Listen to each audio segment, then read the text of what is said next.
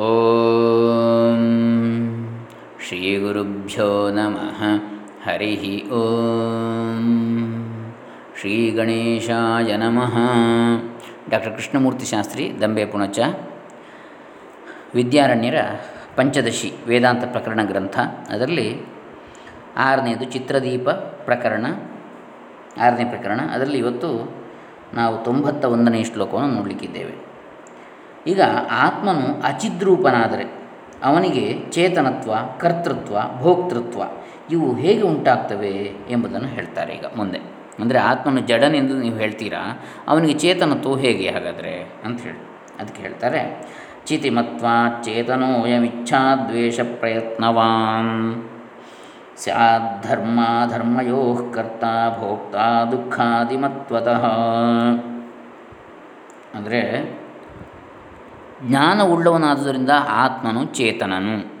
ಇಚ್ಛಾದ್ವೇಷ ಪ್ರಯತ್ನಾದಿಗಳಿಂದ ಕೂಡಿರುವುದರಿಂದ ಅವನು ಧರ್ಮ, ಅಧರ್ಮಗಳ ಸಂಗ್ರಹ ಮಾಡಬಲ್ಲವನೆಂದು, ಸುಖ, ದುಃಖಗಳು ಉಳ್ಳವನಾದುದರಿಂದ ತನ್ನ ಕರ್ಮಗಳ ಫಲವನ್ನು ಭೋಗಿಸುವಂಥವನು ಎಂದು ಹೇಳ್ತಾರೆ. ಈ ಆತ್ಮನು ಜ್ಞಾನವೆಂಬ ಗುಣವುಳ್ಳವನಾದುದರಿಂದ ಚೇತನನಾಗುತ್ತಾನೆ. ಇಚ್ಛೆ, ದ್ವೇಷ, ಪ್ರಯತ್ನ ಇವುಗಳನ್ನು ಉಳ್ಳವನಾದುದರಿಂದ ಧರ್ಮ, ಅಧರ್ಮಗಳಿಗೆ ಕರ್ತೃವಾಗ್ತಾನೆ.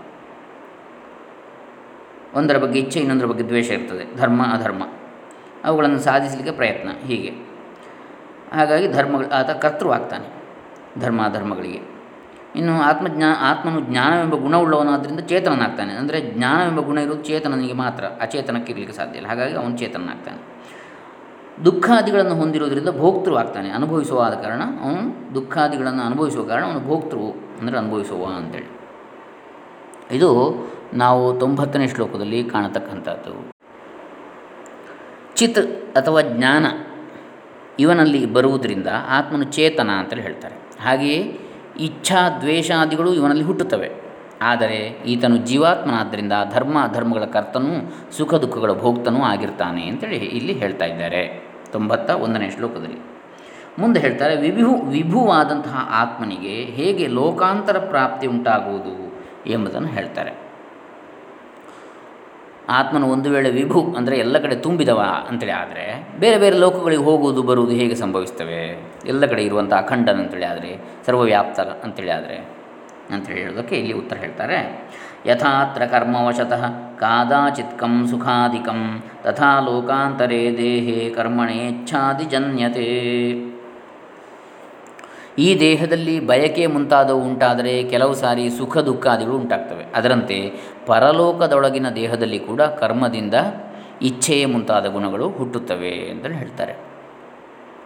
ಅಂದರೆ ಇಲ್ಲಿ ಕರ್ಮ ವಿಷಯದಿಂದ ಕೆಲವು ಸಲ ಹೇಗೆ ಸುಖ ದುಃಖ ಆದಿಗಳು ಉಂಟಾಗ್ತವೆಯೋ ಹಾಗೆಯೇ ಕೆಲ ಮತ್ತೊಂದು ಲೋಕದಲ್ಲಿಯೂ ದೇಹ ಪ್ರಾಪ್ತಿಯಾದಾಗ ಕರ್ಮದಿಂದ ಇಚ್ಛಾದಿಗಳು ಉಂಟಾಗ್ತವೆ ಅಂಥೇಳಿ ತೊಂಬತ್ತ ಎರಡನೇ ಶ್ಲೋಕ ಹೇಳ್ತಾ ಇದೆ.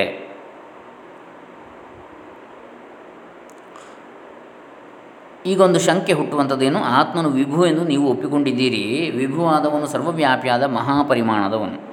ಮನುಷ್ಯನು ಸತ್ತ ಮೇಲೆ ಸ್ವರ್ಗ ನರಕಾದಿ ಲೋಕಾಂತರಲ್ಲಿ ಹೋಗುತ್ತಾನೆ ಎನ್ನುವುದು ಹೇಗೆ ಕೂಡುತ್ತದೆ ಇದಕ್ಕೆ? ಸತ್ತ ಮೇಲೆ ಇನ್ನೊಂದು ಗರ್ಭದಲ್ಲಿ ಸೇರಿ ಜನ್ಮಾಂತರವನ್ನು ತಳೆಯುತ್ತಾನೆ ಎನ್ನುವುದು ಸಹ ಹೊಂದುವುದಿಲ್ಲ. ಎಲ್ಲ ಕಡೆ ಇರುವ ಆತ್ಮ ಅಂತೇಳಿ ಆದರೆ. ಎಲ್ಲೆಲ್ಲಿಯೂ ಮೊದಲೇ ಇರತಕ್ಕವನು ಎಲ್ಲಿಗೆ ಹೋಗುವುದು? ಈ ಶಂಕೆ ಸರಿಯಾದದ್ದೇ? ಸಮಾಧಾನ ಹೀಗೆ. ಕರ್ಮವಶದಿಂದ ಆತ್ಮನು ಈ ದೇಹವನ್ನು ಪಡೆದಾಗ ಈ ದೇಹದಲ್ಲಿರುವ ಮನಸ್ಸಿನ ಸಂಯೋಗದಿಂದ ಜ್ಞಾನ, ಇಚ್ಛೆ ಮೊದಲಾದವು ಹುಟ್ಟುತ್ತವೆ ಅಷ್ಟೇ.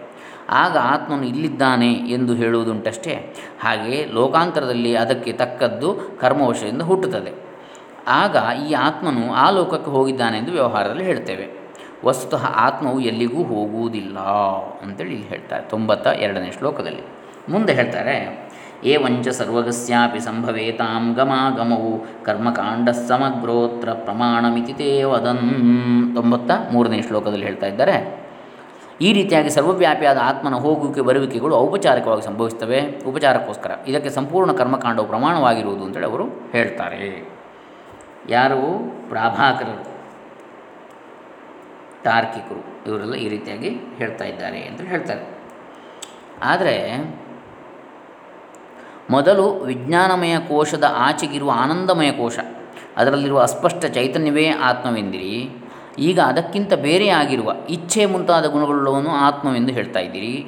ಇದರಿಂದ ಅದಕ್ಕೂ ಇದಕ್ಕೂ ವಿರೋಧವಾಗುವುದಿಲ್ಲವೇ ಅಂತ ಮತ್ತೆ ಪ್ರಶ್ನೆ ಬರ್ತದೆ.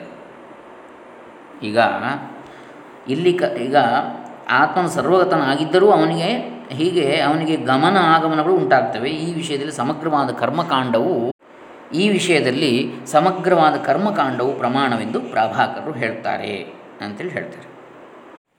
ಈ ಪ್ರಕಾರ ಆತ್ಮನಿಗೆ ಔಪಚಾರಿಕವಾಗಿ ಗಮನಾಗಮನಗಳು ಸಂಭವಿಸ್ತವೆ, ಹೋಗುವಿಕೆ, ಬರುವಿಕೆಗಳು. ಆತ್ಮನು ಕರ್ತನೆಂಬುದಕ್ಕೆ ವೇದದ ಕರ್ಮಕಾಂಡವೇ ಪ್ರಮಾಣ. ದಾನ ಮಾಡು, ಯಜ್ಞ ಮಾಡು, ಗುರು ಸೇವೆ ಮಾಡು ಮುಂತಾದ ವಿಧಿವಾಕ್ಯಗಳೇ ಜೀವಾತ್ಮನ ಕರ್ತನೆಂಬುದಕ್ಕೆ ಪ್ರಮಾಣ ಅಂತೇಳಿ ಈ ಪ್ರಾಭಾಕರ ಮತ ಹೇಳ್ತಾ ಇದೆ. ಹಿಂದೆ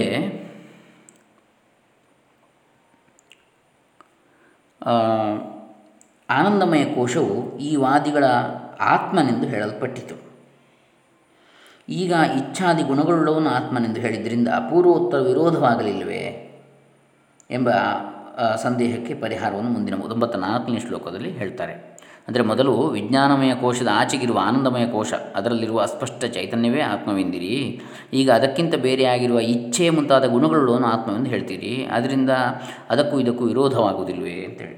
ಅದಕ್ಕೆ ಹೇಳ್ತಾರೆ ಆನಂದಮಯ ಕೋಶೋ ಯಸ್ಸು ಸುಪ್ತೌ ಪರಿಶಿಷ್ಯತೆ ಅಸ್ಪಷ್ಟಚಿತ್ಸ ಆತ್ಮೈಷಾಂ ಪೂರ್ವಕೋಶೋಸ್ಯತೆ ಗುಣಾಃ ಗಾಢನಿದ್ದೆಯಲ್ಲಿ ಅಸ್ಪಷ್ಟ ಚೈತನ್ಯವುಳ್ಳ ಆನಂದಮಯ ಕೋಶವು ಉಳಿಯುತ್ತದೆ. ಅದು ಶ್ರುತಿಗಳಲ್ಲಿ ಹೇಳಿದ ಪಂಚಕೋಶಗಳಲ್ಲಿ ಮೊದಲಿನದು.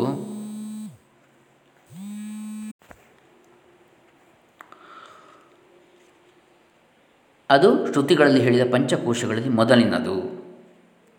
ಯಾವುದು? ಆನಂದಮಯ ಕೋಶ. ಅದೇ ಪ್ರಾಭಾಕರ ಮತದವರ ಆತ್ಮ ಅಂತೇಳಿ. ಈ ಆತ್ಮನಿಗೆ ಇದಕ್ಕೂ ಮೊದಲು ಹೇಳಿದ ಜ್ಞಾನ, ಇಚ್ಛೆ ಆದಿಗಳು ಗುಣಗಳು ಅಂತೇಳಿ ಹೇಳ್ತಾ ಇದ್ದಾರೆ.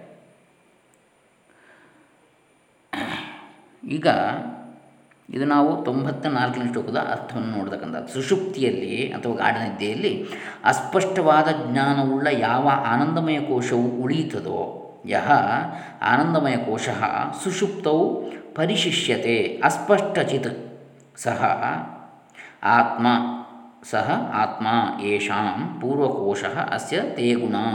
ಆ ಪೂರ್ವಕೋಶವೇ ಪ್ರಾಭಾಕರಾದಿಗಳಿಗೆ ಆತ್ಮನಾಗಿರ್ತದೆ ಈ ಆತ್ಮನಿಗೆ ಹಿಂದೆ ಹೇಳಿದ ಜ್ಞಾನ, ಇಚ್ಛೆ ಆದಿಗಳು ಎಲ್ಲವೂ ಗುಣಗಳಿಂದ ಅವರು ಹೇಳ್ತಾರೆ. ಇದು ನಾವು ಅಂದರೆ ಇಲ್ಲಿ ಒಂದು ಪ್ರಶ್ನೆ ಹುಟ್ಟುತ್ತದೆ. ಈ ಪ್ರಕರಣದ ಎಪ್ಪತ್ತೇಳನೆಯ ಶ್ಲೋಕದಲ್ಲಿ ಅನ್ಯೋ ವಿಜ್ಞಾನಮಯಾದ ಆನಂದಮಯ ಆಂತರಹ ಎಂಬುದಾಗಿ ಆನಂದಮಯನೇ ಆತ್ಮನೆಂದು ಪ್ರತಿಪಾದಿಸಿದ್ದೀರಿ. ಅನಂತರ ಇಚ್ಛಾದ್ವೇಷ ಪ್ರಯತ್ನಾದಿಗಳು ಆತ್ಮಗುಣಗಳೆಂದು ಹೇಳುತ್ತಾ, ಆತ್ಮನ ಸ್ವಭಾವವನ್ನು ವಿವರಿಸುತ್ತಾ ಬಂದಿದ್ದೀರಿ. ಆನಂದಮಯನಾದವನು ಇಚ್ಛಾದ್ವೇಷಾದಿಗಳನ್ನು ಪಡೆದಿರುವನೆಂದರೆ ಹಿಂದೆ ಹೇಳಿದ್ದಕ್ಕೆ ವಿರುದ್ಧವಾಗ್ತದೆ. ಇದು ಹೇಗೆ? ನಿಜ, ಆನಂದಮಯ ಕೋಶ ಎಂದು ನಾವು ಹೇಳಿದ್ದೇವೆ. ಆನಂದ ವಿಶಿಷ್ಟನೆಂದು ಇದರ ಅರ್ಥ ಇಚ್ಛಾದ್ವೇಷಾದಿಗಳು ಅವನಲ್ಲಿ ಇಲ್ಲ ಎಂದು ನಾವು ಹೇಳಿಲ್ಲ. ಈತನು ಮೊದಲು ಹೇಳಿದ ಅನನ್ ಅನ್ನಮಯ ಕೋಶನಾದ ಆತ್ಮನಿಗಿಂತ ಬೇರೆ ಅಲ್ಲ ಎಂದು ಪ್ರಾಭಾಕರಾದಿಗಳ ಮತವಿದೆ. ಆದ್ದರಿಂದ ವಿರೋಧವೇನೂ ಇಲ್ಲ.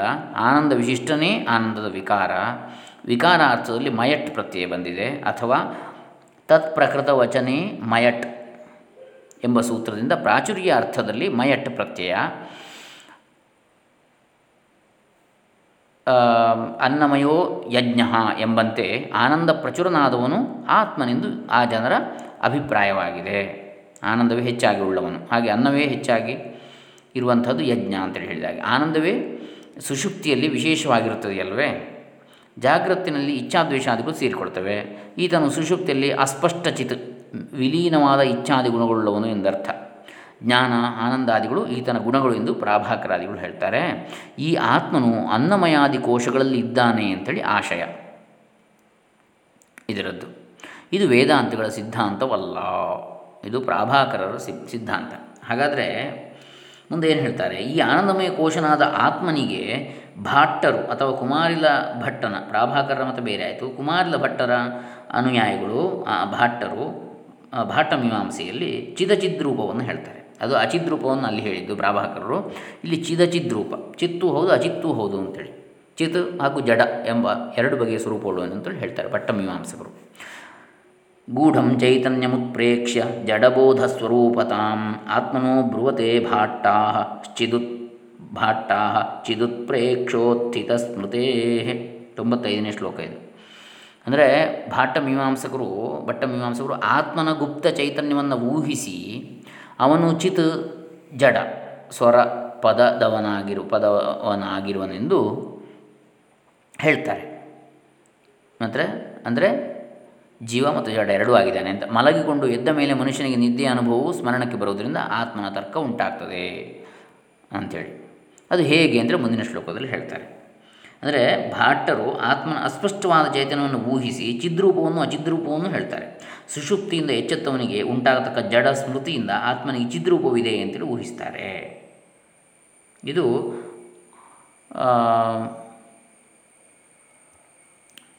ಏನು ಅಂದರೆ ಅಸ್ಪಷ್ಟ ಚಿತ್ ಎಂದು ಹಿಂದಿನ ಶ್ಲೋಕದಲ್ಲಿ ಹೇಳಿದೆ. ಜೀವಾತ್ಮನಲ್ಲಿ ಚಿತ್ ಸ್ವರೂಪವು ಅಸ್ಪಷ್ಟವಾಗಿರ್ತದೆ ಎಂದು ಅರ್ಥವನ್ನು ಹೇಳಬಹುದು ಕೆಲವು ಸಮಯದಲ್ಲಿ ಅದು ಅಸ್ಪಷ್ಟ, ಕೆಲವು ಸಮಯದಲ್ಲಿ ಸ್ಪಷ್ಟ ಸ್ಪಷ್ಟ ಎಂದು ಭಾಟ್ಟ ಮೀಮಾಂಸಕರು ಹೇಳ್ತಾರೆ. ನಿದ್ರೆ ಬಂದಾಗ ಚೈತನ್ಯವು ಅಸ್ಪಷ್ಟವಾಗಿರ್ತದೆ. ನಿದ್ರೆಯಿಂದ ಎದ್ದಾಗ ಅದು ಸ್ಪಷ್ಟವಾಗ್ತದೆ. ಆದ್ದರಿಂದ ಆತ್ಮವು ಚಿದಚಿದ್ರೂಪನೆಂದು ಈ ಮೀಮಾಂಸಕರ ಅಭಿಪ್ರಾಯ. ಚಿತ್, ಚೈತನ್ಯ, ಜ್ಞಾನ, ಅಚಿತ್ ಅಂದರೆ ಜಡ. ಇವೆರಡೂ ಪರಸ್ಪರ ವಿರುದ್ಧಗಳಾದರೂ ಅನುಭವದಲ್ಲಿ ಇವೆ. ನಿದ್ರೆ ಬಂದಾಗ ಜಡನಾಗಿರ್ತಾನೆ. ನಾನು ಮರದ ತುಂಡಿನಂತೆ ಜಡವಾಗಿ ನಿದ್ರಿಸುತ್ತಿದ್ದೆ.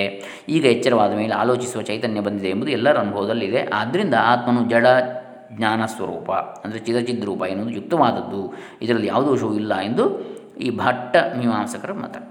ಭಟ್ಟ ಮೀಮಾಂಸ. ಇದು ತೊಂಬತ್ತೈದನೇ ಶ್ಲೋಕ. ಇನ್ನು ಈಗ ಆತ್ಮನಿಗೆ ಅಚಿದ್ರೂಪವನ್ನು ಹೇಗೆ ಊಹಿಸಿದೆ ಎಂಬುದನ್ನು ಹೇಳ್ತಾರೆ. ಈಗ ಚಿದ್ರೂಪವನ್ನು ಹೇಗೆ ಹೇಳಿದ್ದು ಅಂದರೆ ಆತ್ಮನಿಗೆ ನಿದ್ದೆ ಅರಿವಾಗಿದೆ, ಹಾಗಾಗಿ ಅವನು ಚಿದ್ರೂಪ ಅಂತೇಳಿ. ಹಾಗಾದರೆ ಆತ್ಮನಿಗೆ ಅಚಿದ್ರೂಪ ಹೇಗೆ ಅಂದರೆ ಜಡೋ ಭೂತ್ವಾ ತದಾ ಸ್ವಾಪ್ಸಮಿತಿ ಜಾಡ್ಯಸ್ಮೃತಿಸ್ತದಾ ವಿನಾ ಜಾಡ್ಯಾನುಭೂತಿಂ ಕಥಂಚಿದ ಕಥಂಚಿದುಪಪದ್ಯತೆ ಸುಷುಪ್ತಿ ಕಾಲದಲ್ಲಿ ಜಡನಾಗಿ ನಿದ್ರಿಸುತ್ತಿದ್ದೆ ಎಂಬ ಜಾಡ್ಯ ಸ್ಮೃತಿಯು ಜಡತ್ವದ ಅನುಭವವಿಲ್ಲದೆ ಬೇರೊಂದು ಬಗೆಯಾಗಿ ಉಂಟಾಗುವುದಿಲ್ಲ. ನಿದ್ರಾ ಕಾಲದಲ್ಲಿ ಜಡನಾಗಿದ್ದೆ ಎಂಬ ನೆನಪು ನಿದ್ರೆಯಿಂದ ಎಚ್ಚೆತ್ತವನಿಗೆ ಉಂಟಾಗ್ತದೆ. ಈ ಸ್ಮೃತಿಯು ನಿದ್ರೆಯಲ್ಲಿ ಜಡತ್ವವನ್ನು ಅನುಭವಿಸದವನಿಗೆ ಉಂಟಾಗುವುದಿಲ್ಲ. ಆದ್ದರಿಂದ ಈ ಸ್ಮೃತಿಯು ಜಡತ್ವದ ಅನುಭವವನ್ನು ಕಲ್ಪಿಸುವುದೆಂದು ಭಾಟರು ಊಹಿಸ್ತಾರೆ. ಆದ್ದರಿಂದ ಇದರಿಂದ ಆತ್ಮನ ಚಿದ್ ಅಜಿತ್, ಅಚಿತ್ ರೂಪಗಳು ತಿಳಿದು ಬರ್ತವೆ ಅಂತ ಹೇಳ್ತಾರೆ. ಗಾಢ ನಿದ್ದೆಯಲ್ಲಿ ನಾನು ಏನೂ ಅರಿಯದೆ ಮಲಗಿದ್ದೆ ಎಂದು ಅಜ್ಞಾನದ ನೆನಪು ಬರ್ತದೆ. ಆ ನೆನಪು ಅನುಭವವಿಲ್ಲದೆ ಬೇರೆ ಬಗೆಯಿಂದ ಉಂಟಾಗಲಾರದು ಅಂಥೇಳಿ. ಅಂದರೆ ನಿದ್ರಿಸಿ ಎಚ್ಚರಗೊಂಡ ಮೇಲೆ ನಾನು ಜಡನಾಗಿ ನಿದ್ರಿಸುತ್ತಿದ್ದೆ ಎಂಬ ಸ್ಮರಣೆ ಬರ್ತಿದೆಯಲ್ವೇ ಯಾವುದರ ಅನುಭವ ಆಗಿರುವುದಿಲ್ವೋ ಅದರ ಸ್ಮರಣೆ ಎಂದಿಗೂ ಬರುವುದಿಲ್ಲ. ನಿದ್ರಾ ಕಾಲದಲ್ಲಿ ಜಾಡಿದ ಅನುಭವ ಆಗಿದೆ ಎಂದಾಯಿತು. ನಿದ್ರೆಯಲ್ಲಿಯೂ ಜಾಡ್ಯದ ಜ್ಞಾನವಿತ್ತು ಎಂದು ಇದರಿಂದ ಸ್ಪಷ್ಟವಾಗ್ತಾ ಇದೆ. ಏವಂಚ ಆತ್ಮನು ಹೀಗಾಗಿ ಒಂದು ಅಂಶದಲ್ಲಿ ಜಡ, ಇನ್ನೊಂದು ಅಂಶದಲ್ಲಿ ಚೇತನ ಎಂದಾಯಿತು. ಆದ್ದರಿಂದ ಆತ್ಮನು ಚಿದಚಿದ್ ರೂಪನು, ಚಿತ್ ಅಚಿತ್ ರೂಪನೆಂದು ದೃಢವಾಗ್ತದೆ ಅಂತ ಹೇಳ್ತಾರೆ. ಈಗ ಸುಷುಪ್ತಿಯಲ್ಲಿ ಚೈತನ್ಯಕ್ಕೆ ಲೋಪವಿಲ್ಲವೆಂಬುದಕ್ಕೆ ಪ್ರಮಾಣವನ್ನು ಹೇಳ್ತಾರೆ. ಸುಷುಪ್ತಿಯಲ್ಲಿ ಜಡನಲ್ಲ ಚೈತನ್ಯವೇ ಅಂತೇಳಿ ಹೇಳೋದಕ್ಕೆ ಮುಂದೆ ಈಗ ಇವರು ಹೇಳ್ತಾ ಇದ್ದಾರೆ. ಯಾರು? ವಿದ್ಯಾರಣ್ಯರು. ಏನು ಅಂತ ಹೇಳ್ತಾರೆ? ಗಾಢ ನಿದ್ದೆಯಲ್ಲಿ ಚೈತನ್ಯದ ಲೋಪವಿಲ್ಲ. ಆ ಜಡ, ಜಡನಲ್ಲ ಚೈತನ್ಯವೇ ಅಂತೇಳಿ ಗಾಢ ನಿದ್ದೆಯಲ್ಲಿ ಕೂಡ. ಹೇಗೆ ಅದು ದ್ರಷ್ಟುರ್ದೃಷ್ಟೇರಲೋಪಶ್ಚ ಶ್ರುತಃಸುಪ್ತೌ ತತಸ್ತ್ವಯಂ ಅಪ್ರಕಾಶ ಪ್ರಕಾಶಾಭ್ಯಾಮ್ ಆತ್ಮ ಖದ್ಯೋತವದ್ಯುತ. ಆತ್ಮನ ಸ್ವರೂಪವಾದ ಚೈತನ್ಯಕ್ಕೆ ಲೋಪವಿಲ್ಲವೆಂದು ಶ್ರುತಿಯು ಹೇಳುತ್ತದೆ. ಅವಿನಾಶಿಯಾದುದರಿಂದ ಅರಿಯುವವನ ಅರಿವಿಗೆ ನಾಶವಿಲ್ಲ. ನಹಿ ದ್ರಷ್ಟುರ್ದೃಷ್ಟೇರ್ ವಿಪ್, ವಿಪರಿಲೋಪೋ ವಿದ್ಯತೆ ಅವಿನಾಶಿತ್ವಾತ್ ಬೃಹದಾರಣ್ಯ ಉಪನಿಷತ್ತು ಹೇಳ್ತದೆ. ಆದ್ದರಿಂದ ಈ ಆತ್ಮನ ಮಿಂಚು ಹುಳದಂತೆ ಪ್ರಕಾಶ ಅಪ್ರಕಾಶಗಳಿಂದ ಕೂಡಿರುವನು. ಜ್ಞಾನ ಸ್ವರೂಪನಾದುದರಿಂದ ಪ್ರಕಾಶ ರೂಪನು ಜಡ ಸ್ವರೂಪನಾದುದರಿಂದ ಪ್ರಕಾಶ ರೂಪನು ಎರಡೂ ಹೌದು ಅಂತ ಇವರು ಹೇಳ್ತಾ ಇದ್ದಾರೆ. ಈ ಭಾಟ್ಟ ಮತವನ್ನು ದೂಷಿಸುವ ಸಾಂಖ್ಯ ಮತವನ್ನು ಮತ್ತೆ ಹೇಳ್ತಾರೆ ಮುಂದೆ. ಅಂದರೆ ಅಂದರೆ ಇಲ್ಲಿ ಏನು ಹೇಳಿದೆ? ಗಾಢ ನಿದ್ದೆಯಲ್ಲಿ ನೋಡುವವನ ನೋಟಕ್ಕೆ ಲೋಪವಿಲ್ಲದಂತೆ ಶ್ರುತಿಯಲ್ಲಿ ಹೇಳಿದೆ, ಲೋಪವಿಲ್ಲವೆಂದು. ನೋಟಕ್ಕೆ ಲೋಪವಿಲ್ಲ, ಗಾಢ ನಿದ್ದೆಯಲ್ಲಿ ಕೂಡ ನೋಡುವವನ ನೋಟ ಇದ್ದೇ ಇರ್ತದೆ. ಆದ್ದರಿಂದ ಈ ಆತ್ಮನು ಮಿಂಚು ಹುಳದಂತೆ ಅಂದರೆ ಹೊನ್ನೆ ಹುಳ ಅಥವಾ ಮಿಂಚು ಹುಳದಂತೆ ಒಮ್ಮೆ ಬೆಳಗುವಿಕೆ, ಒಮ್ಮೆ ಬೆಳಗದಿರುವಿಕೆಗಳಿಂದ ಕೂಡಿದ್ದಾನೆ ಹಾಗಾಗಿ ರೂಪ ಅಂತೇಳಿ ಹೇಳಿದರು ಅಂತ. ಈ ಭಾಟ್ಟ ಮತದಲ್ಲಿ ಯಾವ ದೋಷ ಉಂಟಾಗ್ತದೆ ಎಂಬುದನ್ನು ಹೇಳಿ ಮತ್ತು ಸಾಂಖ್ಯ ಮತವನ್ನು ಮುಂದಿನ ಶ್ಲೋಕದಲ್ಲಿ ತೊಂಬತ್ತ ಎಂಟನೆಯ ಶ್ಲೋಕದಲ್ಲಿ ಹೇಳ್ತಾರೆ. ಈಗ ತೊಂಬತ್ತ ಏಳನೇ ಶ್ಲೋಕ ಏನು ಹೇಳಿದ್ದು ಅಂದರೆ, ಸುಷುಪ್ತಿ ಕಾಲದಲ್ಲಿಯೂ ಆತ್ಮನಲ್ಲಿ ಚೈತನ್ಯವಿರುತ್ತದೆ ಎಂಬುದನ್ನು, ನಹಿ ದ್ರಷ್ಟು ದೃಷ್ಟೇರ್ ವಿಪರಿಲೋಪೋ ವಿದ್ಯತೆ ಅವಿನಾಶಿತ್ವಾತ್ ಬೃಹದಾರಣ್ಯಕ ಉಪನಿಷತ್ತು ಪ್ರತಿಪಾದಿಸಿದೆ. ಜ್ಞಾತೃವಾದ ಆತ್ಮನ ಸ್ವರೂಪವಾದ ಜ್ಞಾನಕ್ಕೆ ಲೋಪವೇ ಇಲ್ಲ. ಏಕೆಂದರೆ ಆತ್ಮನ ಸ್ವಭಾವಕ್ಕೆ ವಿನಾಶವೇ ಇರುವುದಿಲ್ಲ ಅಂಥೇಳಿ ಅರ್ಥ. ಜ್ಞಾನವು ಆತ್ಮನ ಸ್ವರೂಪವೇ ಆಗಿದೆಯಾದ್ದರಿಂದ ನಿದ್ರೆಯಲ್ಲಿ ಆತ್ಮನಿದ್ದ ಮೇಲೆ ಅವನ ಸ್ವಭಾವವಾದ ಜ್ಞಾನವೂ ಇದ್ದೇ ಇರುತ್ತದೆ. ಮಿಂಚು ಹುಳು ರಾತ್ರಿಯಲ್ಲಿ ಹಾರುವಾಗ ಒಂದು ಕ್ಷಣ ಹೊಳೆಯುತ್ತೆ, ಇನ್ನೊಂದು ಕ್ಷಣ ಹೊಳೆಯುವುದಿಲ್ಲ. ಮಿಂಚುವುದು ಮಿಂಚದಿರುವುದು ಇವೆರಡೂ ಒಂದೇ ಮಿಂಚು ಹುಳದಲ್ಲಿ ಇರುವಂತೆ ಚೈತನ್ಯ ಜಾಡ್ಯಗಳು ಒಬ್ಬ ಆತ್ಮನಲ್ಲಿರುತ್ತವೆ ಅಂತೇಳಿ ಭಾಟ್ಟ ಮೀಮಾಂಸಕರ ಮತವಾಗಿದೆ ಅಂಥೇಳಿ ಇಲ್ಲಿ ನಾವು ಕಾಣ್ತೇವೆ. ಇನ್ನು ಮುಂದೆ ಈ ಭಾಟ್ಟ ಮತವನ್ನು ದೂಷಿಸುವಂತಹ ಸಾಂಖ್ಯ ಮತ ಏನು ಹೇಳ್ತದೆ ಅಂತೇಳಿ ಇಲ್ಲಿ ಹೇಳ್ತಾ ಇದ್ದಾರೆ. ನಿರಂಶಸ್ಯೋಭಯಾತ್ಮತ್ವ ನ ಕಂಥಿ ನ ಕಥಂಚಿತ್ ಘಟಿಷ್ಯತೆ ತೇನ ಚಿದ್ರೂಪ ವಿವೇಕಿನಃ. ನಿರಂಶ ಅಥವಾ ಅವಯವವಿಲ್ಲದ ಆತ್ಮನು ಬೆಳಗುತ್ತಾ ಬೆಳಗದೇ ಇರುವನೆಂಬ ಎರಡು ಬಗೆಯು ಎಂದಿಗೂ ಸಲ್ಲದು. ಆದ್ದರಿಂದ ಆತ್ಮನು ಚಿದ್ರೂಪನೇ ಸರಿ ಎಂದು ಸಾಂಖ್ಯ ಪಂಡಿತರು ಹೇಳ್ತಾರೆ. ನಿರವಯವನಾದ ಅಂದರೆ ಅಂಗ ಉಪಾಂಗಗಳು ಇಲ್ಲದಂತಹ ಅಖಂಡನಾದ ಆತ್ಮನಿಗೆ ಚಿತ್ ಅಚಿತ್ ಎಂಬ ಉಭಯ ರೂಪತ್ತು ಹೇಗಾದರೂ ಘಟಿಸುವುದಿಲ್ಲ. ಆದ್ದರಿಂದ ಆತ್ಮನು ಜ್ಞಾನರೂಪನೇ ಎಂದು ವಿವೇಕಿಗಳಾದ ಸಾಂಖ್ಯರು ಹೇಳ್ತಾರೆ. ಇದು ನಾವು ತೊಂಬತ್ತ ಎಂಟನೇ ಶ್ಲೋಕದಲ್ಲಿ ಕಾಣತಕ್ಕಂತಹ ವಿಚಾರ. ಸಾಂಖ್ಯರು ಒಪ್ಪುವುದಿಲ್ಲ. ಯಾರು? ಭಾಟ್ಟರ ಮತವನ್ನು. ಆತ್ಮನು ಅವಯವರಹಿತನು, ಅಖಂಡ ಸ್ವರೂಪನು. ಇಂತಹ ಆತ್ಮನಲ್ಲಿ ಒಂದು ಅಂಶ ಜಡ, ಇನ್ನೊಂದು ಅಂಶ ಚೇತನ ಎಂಬುದೆಂದಿಗೂ ಸಂಭವಿಸಲಾರದು, ಸಂಭವಿಸುವುದಿಲ್ಲ. ಆತ್ಮನಲ್ಲಿ ಅಂಶವೇ ಇಲ್ಲದಾಗ ಇಂತಹ ಮಾತು ಹಾಸ್ಯಾಸ್ಪದವಾಗ್ತದೆ. ಆದ್ದರಿಂದ ಆತ್ಮನು ಚಿದಚಿದ್ರೂಪನೆಂಬುದು ಎಂದಿಗೂ ಆಗದ ಮಾತು. ಆತ್ಮನು ಸದಾ ಚೇತನ ಸ್ವರೂಪನೇ ಆಗಿದ್ದಾನೆ ಎಂದು ಪ್ರಕೃತಿ ಪುರುಷ ವಿಭಾಗವನ್ನು ಪ್ರತಿಪಾದಿಸುವ ಕಪಿಲ ಸಾಂಖ್ಯರು. ಸಾಂಖ್ಯ ಕಪಿಲ ಮುನಿ ಪ್ರಣೀತವಾದದ್ದು ಸಾಂಖ್ಯಶಾಸ್ತ್ರ, ಸಾಂಖ್ಯ ದರ್ಶನ ದರ್ಶನಗಳಲ್ಲಿ ಒಂದು. ಅದರ ಪ್ರಕಾರ ಅವರು ಹೇಳ್ತಾರೆ. ಇದು ತೊಂಬತ್ತೆಂಟನೇ ಶ್ಲೋಕದಲ್ಲಿ ನಾವು ಕಾಣತಕ್ಕಂಥ ವಿಚಾರ. ಇನ್ನು, ಹಾಗಾದರೆ ಈ ಗಾಢನಿದ್ದೆಯಲ್ಲಿ ಅನುಭವಕ್ಕೆ ಬರುವ ಜಡತ್ವದ ಗತಿ ಏನು? ಆತ್ಮನು ಜ್ಞಾನ ಸ್ವರೂಪನಾದರೆ ಸುಷುಪ್ತಿಯಿಂದ ಎಚ್ಚೆತ್ತವನಿಗೆ ಉಂಟಾಗತಕ್ಕ ಜಾಡ್ಯ ಸ್ಮೃತಿಯ ಗತಿ ಏನು? ನಿದ್ದೆ ಬಂದಿತ್ತು ನನಗೆ ಅಂಥೇಳಿ ಎಂಬುದಕ್ಕೆ ಸಾಂಖ್ಯನ ಪರಿಹಾರವನ್ನು ಹೇಳ್ತಾನೆ. ಜಾಡ್ಯಾಂಶ ಪ್ರಕೃತಿಯ ರೂಪಂ ವಿಕಾರಿ ತ್ರಿಗುಣಂಚ ತತ್ ಚಿತೋ ಭೋಗಾಪವರ್ಗಾರ್ಥಂ ಸಾ ಪ್ರವರ್ತತೆ ಗಾಢ ನಿದ್ದೆಯಲ್ಲಿ ಅನುಭವಕ್ಕೆ ಬರುವ ಜಾಡ್ಯಾಂಶವು ವಿಕಾರವುಳ್ಳ ಪ್ರಕೃತಿಯ ತ್ರಿಗುಣಾತ್ಮಕ ಸತ್ವರಜತಮ ರೂಪವು ಅಪ್ರಕೃ, ಆ ಪ್ರಕೃತಿಯು ಪುರುಷನಿಗೆ ಅಥವಾ ಆತ್ಮನಿಗೆ ಭೋಗ ಮೋಕ್ಷಗಳನ್ನು ಕೊಡುವುದಕ್ಕೆ ಪ್ರಯತ್ನ ಮಾಡುತ್ತದೆ. ಆದರೆ ಪುರುಷನು ಅಸಂಗನು ಪ್ರಕೃತಿ ಮತ್ತು ಪುರುಷರು ಭಿನ್ನ ಸ್ವಭಾವದವರು. ಅಂದ ಮೇಲೆ ಪ್ರಕೃತಿಯ ಪ್ರಯತ್ನದಿಂದ ಪುರುಷನಿಗೆ ಹೋಗ ಮೋಕ್ಷಗಳು ಹೇಗೆ ದೊರೆಯಬಲ್ಲವು ಅಂತ ಮತ್ತೆ ಸಂಶಯ ಬರ್ತದೆ. ಈಗ ಈ ಜಾಡ್ಯಾಂಶವು ಪ್ರಕೃತಿಯ ಒಂದು ರೂಪ. ಪ್ರಕೃತಿಯು ಸತ್ವ, ರಜಸ್ಸು, ತಮಸೆಂಬ ತ್ರಿಗುಣಗಳನ್ನು ಒಳಗೊಂಡು ವಿಕಾರವುಳ್ಳದ್ದಾಗಿ ಆತ್ಮನ ಭೋಗ ಮೋಕ್ಷಗಳಿಗಾಗಿ ಪ್ರವರ್ತಿಸ್ತದೆ ಅಂಥೇಳಿ ಇದು ಈ ತೊಂಬತ್ತೊಂಬತ್ತನೇ ಶ್ಲೋಕ ಹೇಳ್ತಕ್ಕಂಥ ವಿಚಾರ. ಹಾಗಾದರೆ ನಿದ್ದೆಯಿಂದ ಇದ್ದಾಗ ನನಗೇನೂ ಗೊತ್ತಾಗಲಿಲ್ಲ, ನಾನು ಜಡನಾಗಿ ಮಲಗಿದ್ದೆ, ಜಡನಾಗಿ ಎಂಬ ಸ್ಮರಣೆ ಬರುವುದು ಹೇಗೆ ಅಂದರೆ, ಜಡತ್ವ ಎಂಬುದು ಆತ್ಮನ ಜೊತೆ ಜೊತೆಗೆ ಇರುವ ಪ್ರಕೃತಿಯ ಸ್ವರೂಪ, ಅದು ವಿಕಾರಿಯು ತ್ರಿಗುಣಾತ್ಮಕವಾಗಿದೆ. ದೊಣ್ಣೆಯನ್ನು ಹಿಡಿದ ಒಬ್ಬ ದಂಡಧಾರಿಯನ್ನು ನೋಡಿದಾಗ ದಂಡ, ಮನುಷ್ಯ ಇಬ್ಬರು ಕಾಣಿಸ್ತಾರೆ. ಆಗ ದಂಡವೇ ಮನುಷ್ಯನ ಅವಯವವೆಂದು ಮನುಷ್ಯನ ಎನಿಸಲು ಅವನ ಕೈಯಲ್ಲಿ ದಂಡವಿದ್ದೇ ಇರುತ್ತದೆಂದು ತಿಳಿಯುವುದು ಅಸಂಗವಾಗ್ತದೆ, ಅಸಂಗತ ಅದು. ನಿಜವಾಗಿ ಅಲ್ಲ. ಅದು ಅವನ ಕೈಯಲ್ಲಿ ಇದ್ದದಷ್ಟೇ, ಅವನ ಅಂಗ ಅಲ್ಲ ಹಾಗೆಯೇ ಪುರುಷ ಅಥವಾ ಆತ್ಮನೊಂದಿಗಿರುವ ಜಡ ಪ್ರಕೃತಿಯನ್ನು ಕಂಡು ಪುರುಷನು ಜಡತ್ವದಿಂದ ಕೂಡಿರ್ತಾನೆ ಎನ್ನುವುದು ಅಸಂಗತವೇ ಸರಿ. ಈ ಪ್ರಕೃತಿಯನ್ನು ಅವಶ್ಯವಾಗಿ ಒಪ್ಪಬೇಕು. ಚೇತನನಾದ ಪುರುಷನಿಗೆ ಸುಖ ದುಃಖಗಳನ್ನು ಅಂತ್ಯದಲ್ಲಿ ಮೋಕ್ಷವನ್ನು ಸಂಪಾದಿಸಲು ಈ ಪ್ರಕೃತಿಯು ಅವಶ್ಯಕ. ಅದಕ್ಕಾಗಿಯೇ ಪ್ರಕೃತಿಯು ವ್ಯವಹಾರದಲ್ಲಿ ಪ್ರವರ್ತಿಸ್ತದೆ ಅಂತೇಳಿ ಇಲ್ಲಿ ತೊಂಬತ್ತೊಂಬತ್ತನೇ ಶ್ಲೋಕ ಹೇಳ್ತಾ ಇದ್ದಾರೆ. ಈಗ ಪುರುಷನಿಗೆ ಹೇಗೆ ಭೋಗ ಮೋಕ್ಷಗಳು ಉಂಟಾಗ್ತವೆ ಎಂಬುದನ್ನು ಸಾಂಖ್ಯನು ಹೇಳ್ತಾನೆ.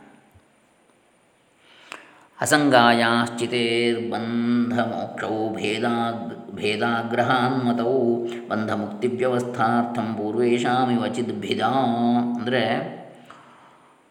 ಪುರುಷನು ಅಸಂಗನು ಪ್ರಕೃತಿ ಮತ್ತು ಪುರುಷರು ಭಿನ್ನ ಸ್ವಭಾವದವರೆಂದ ಮೇಲೆ, ಪ್ರಕೃತಿಯ ಪ್ರಯತ್ನದಿಂದ ಪುರುಷನಿಗೆ ಭೋಗಮೋಕ್ಷ ಹೇಗೆ ಆಗ್ತದೆ ಅಂದರೆ ಪ್ರಕೃತಿ ಮತ್ತು ಪುರುಷರಲ್ಲಿರುವ ಭೇದವನ್ನು ತಿಳಿಯದಿರುವಿಕೆಯಿಂದ ಬಂಧ ಮೋಕ್ಷಗಳು ಸಂಭವಿಸ್ತವೆ ಈ ಬಂಧ ಮೋಕ್ಷಗಳು ಹೊಂದಿಕೆಯಾಗುವುದಕ್ಕೆ ಪ್ರಭಾಕರ ಮೊದಲಾದವರಿಗೆ ಹೇಗೋ ಹಾಗೆ ನಾವು ಅನೇಕ ಪುರುಷರನ್ನು ತಿಳಿಯುತ್ತೇವೆ ಅಂತೇಳಿ ಇಲ್ಲಿ ಹೇಳ್ತಾ ಇದ್ದಾರೆ. ಈ ನೂರನೇ ಶ್ಲೋಕದಲ್ಲಿ. ಅಂದರೆ ತಾರ್ಕಿಕರಂತೆ ಸಾಂಖ್ಯರು ಕೂಡ ಪ್ರತ್ಯೇಕ ಶರೀರದಲ್ಲಿ ಆತ್ಮರು ಭಿನ್ನ ಭಿನ್ನರಿರುವರೆಂದು ತಿಳಿಯುತ್ತಾರೆ. ಪ್ರಕೃತಿ ಪುರುಷರ ಭೇದವನ್ನು ವಿವೇಚಿಸದ ದೆಸೆಯಿಂದ ಅಸಂಗನಾದ ಪುರುಷನು ಬಂಧ ಮೋಕ್ಷಗಳನ್ನು ಹೊಂದುತ್ತಾನೆ. ಬಂಧ ಮೋಕ್ಷಗಳ ವ್ಯವಸ್ಥೆಗಾಗಿಯೇ ತಾರ್ಕಿಕಾದಿಗಳಂತೆ ಆತ್ಮ ಭೇದವು ಅಂಗೀಕರಿಸಲ್ಪಟ್ಟಿದೆ. ಸಾಂಖ್ಯ ದರ್ಶನದಲ್ಲಿ ಇದು ನಾವು ಈ ನೂರನೇ ಶ್ಲೋಕದಲ್ಲಿ ಕಾಣತಕ್ಕಂತಹ ವಿಚಾರ. ಇದು ಹೇಗೆ ಸಾಧ್ಯ ಅಂದರೆ ಸಾಂಖ್ಯ ಮತದಲ್ಲಿ ಪುರುಷನು ಕೇವಲ ಚಿತ್ ಸ್ವರೂಪನಾಗಿದ್ದಾನೆ, ಅವನು ಸಂಗರಹಿತ ಸತ್ವಾದಿ ಗುಣಗಳ ಸಂಬಂಧವೇ ಅವನಿಗಿಲ್ಲ, ಪ್ರಕೃತಿಗೂ ಪುರುಷನಿಗೆ ಯಾವ ಸಾಮ್ಯವೂ ಇಲ್ಲ, ಸಂಬಂಧವೂ ಇಲ್ಲ. ಹೀಗಿರುವಾಗ ಪುರುಷನು ಅಥವಾ ಜೀವಾತ್ಮನು ಸುಖಭೋಗಗಳಲ್ಲಿ ಪ್ರವರ್ತಿಸಿ ಸಂಸಾರದಲ್ಲಿ ಬದ್ಧನಾಗುವುದು ಹೇಗೆ? ಅವನ ಬಿಡುಗಡೆಗಾಗಿ ಪ್ರಕೃತಿ ಪ್ರವರ್ತಿಸುವುದಾದರೂ ಯಾಕೆ? ಬಂಧವೇ ಇಲ್ಲದಾಗ ಪುರುಷನಿಗೆ ಮೋಕ್ಷವಾಗುತ್ತದೆ ಎಂದರೇನು? ಇದೆಲ್ಲವೂ ಅಸಂಬದ್ಧವಲ್ವೇ? ಈ ಪ್ರಶ್ನೆಗಳಿಗೆ ಉತ್ತರವೇನೆಂದರೆ, ಅನಾದಿಯಾದ ಭ್ರಮೆಯಿಂದ ಹೀಗೆ ಆಗ್ತದೆ, ವಾಸ್ತವವಾಗಿ ಬಂಧ ಮೋಕ್ಷಗಳು ಬುದ್ಧಿಗೆ ಆಗುತ್ತವೆ, ಅನಾದಿಯಾದ ಬುದ್ಧಿ ಸಂಬಂಧದಿಂದ ಪುರುಷನು ನಾನೇ ಬುದ್ಧಿ ಎಂಬ ಭ್ರಮೆಗೆ ಒಳಗಾಗಿ ಸಂಸಾರದ ಸುಖ ದುಃಖಗಳನ್ನು ಅನು, ಬುದ್ಧಿಯೇ ಅನುಭವಿಸಿದರೂ ತಾನು ಅನುಭವಿಸುತ್ತೇನೆಂಬ ಭ್ರಮೆಯಿಂದ ಜೀವನು ಬದ್ಧನಾಗಿದ್ದಾನೆಂಬ ಲೋಕ ವ್ಯವಹಾರ ಉಂಟಾಗಿರ್ತದೆ. ಯಾವಾಗ ಪುರುಷನು, ನಾನು ಬೇರೆ, ಈ ಪ್ರಕೃತಿಯೇ ಬೇರೆ, ನನಗೂ ಅದಕ್ಕೂ ಯಾವ ಸಂಬಂಧವೂ ಇಲ್ಲವೆಂಬ ವಿವೇಕವನ್ನು ಪಡೆಯುತ್ತಾನೋ, ಆಗ ಮೋಕ್ಷವಾಗ್ತದೆ. ಒಬ್ಬನು ಬದ್ಧ, ಇನ್ನೊಬ್ಬ ಮುಕ್ತ ಎಂಬ ವ್ಯವಸ್ಥೆಗೋಸ್ಕರ ವೈಶೇಷಿಕರಂತೆ ಸಾಂಖ್ಯರು ಸಹ ಈ ಚಿದಾತ್ಮರು ಅನ್ಯೋನ್ಯ ಭಿನ್ನರೇ ಸರಿ, ಅಸಂಖ್ಯಾತ ಜೀವಾತ್ಮರಿದ್ದಾರೆ ಅಂತೇಳಿ ಹೇಳ್ತಾರೆ. ಸಾಂಖ್ಯ ಸಿದ್ಧಾಂತ ಪ್ರಕಾರ. ಎಲ್ಲ ಆತ್ಮ ಒಬ್ಬೊಬ್ಬರದ್ದು ಒಂದೊಂದು ಬೇರೆ ಬೇರೆ ಆತ್ಮ ಅಂತೇಳಿ ಸಾಂಖ್ಯ ಸಿದ್ಧಾಂತ ಹೇಳ್ತಾ ಇದೆ. ಇನ್ನು ಮುಂದಿನ ನೂರ ಒಂದನೇ ಶ್ಲೋಕ. ನಾವು ನಾಳೆ ದಿವಸ ನೋಡೋಣ. ವೇದಾಂತ ಮತವನ್ನು ಇನ್ನು ಮುಂದೆ ನಾವು ನೋಡ್ತೇವೆ. ಸಾಂಖ್ಯರ ಕೆಲವು ಶ್ಲೋಕಗಳಲ್ಲಿ ಸಾಂಖ್ಯರ ವಾದವನ್ನು ಹೇಳಿ ಆಮೇಲೆ ಪಾತಂಜಲ, ಎಲ್ಲ ದರ್ಶನ, ಎಲ್ಲ ದರ್ಶನಗಳನ್ನು ಕೂಡ ಹೇಳ್ತಾರೆ ಇಲ್ಲಿ. ಕೊನೆಗೆ ವೇದಾಂತವನ್ನು, ಇದೆಲ್ಲವನ್ನು ನಿರಾಕರಿಸಿ ವೇದಾಂತ ಮತವನ್ನು ಪ್ರತಿಪಾದಿಸ್ತಾರೆ ವಿದ್ಯಾರಣ್ಯ ಮಹಾಸ್ವಾಮಿಗಳವರು. ಹರೇ ರಾಮ. ಎಲ್ಲರಿಗೂ ಬ್ರಹ್ಮಾತ್ಮ ಜ್ಞಾನ ಉಂಟಾಗಲಿ, ಬ್ರಹ್ಮಾನಂದ ಪ್ರಾಪ್ತಿಯಾಗಲಿ. ಎಲ್ಲರ, ಎಲ್ಲರೂ ಸುಖ ದುಃಖಾದಿಗಳನ್ನು ಮೀರುವಂತಹ ಆತ್ಮ ಸ್ವರೂಪವನ್ನು ತಿಳಿಯಲಿ. ಎಲ್ಲರೂ ಸ್ವಯಂ ಆತ್ಮಸ್ವರೂಪರು ಈ ಜಗತ್ತೆಲ್ಲವೂ ಬ್ರಹ್ಮಮಯ. ಹಾಗೆ ಅಹಂ ಬ್ರಹ್ಮಾಸ್ಮಿ ನನ್ನೊಳಗಿರುವಂತಹ ಹಾಗೆ ಜಗತ್ತಿನಲ್ಲಿ ಎಲ್ಲ ಇರತಕ್ಕಂಥ ಆತ್ಮ, ಪರಮಾತ್ಮ ಮತ್ತು ಬ್ರಹ್ಮ ಎನ್ನುವಂಥದ್ದು ಒಂದೇ ತತ್ವ. ಈ ಶರೀರಾದಿಗಳು ನಶ್ವರವಾದವುಗಳು. ನಾನೆಂಬುದು ಆ ಪರಮಾತ್ಮನನ್ನೇ ಹೇಳುವಂಥದ್ದು ಅಂಥೇಳಿ ಹೇಳ್ತಕ್ಕಂಥ ಜ್ಞಾನ ನಮ್ಮೆಲ್ಲರಿಗೂ ಉಂಟಾಗಲಿ. ಶಂಕರಾದಿ ಆಚಾರ್ಯರ ಗುರು ಪರಂಪರೆಯು ಅನುಗ್ರಹಿಸಲಿ ಅಂಥೇಳಿ ಪ್ರಾರ್ಥಿಸ್ತಾ ಲೋಕ ಸಮಸ್ತ ಸುಖಿನೋ ಭವಂತು ಸರ್ವೇ ಜನ ಸುಖಿನೋ ಭವಂತು. ಓಂ ತತ್ಸತ್ ಬ್ರಹ್ಮಾರ್ಪಣಮಸ್ತು ಶ್ರೀ ಸಚ್ಚಿದಾನಂದಾರ್ಪಿತಮಸ್ತು.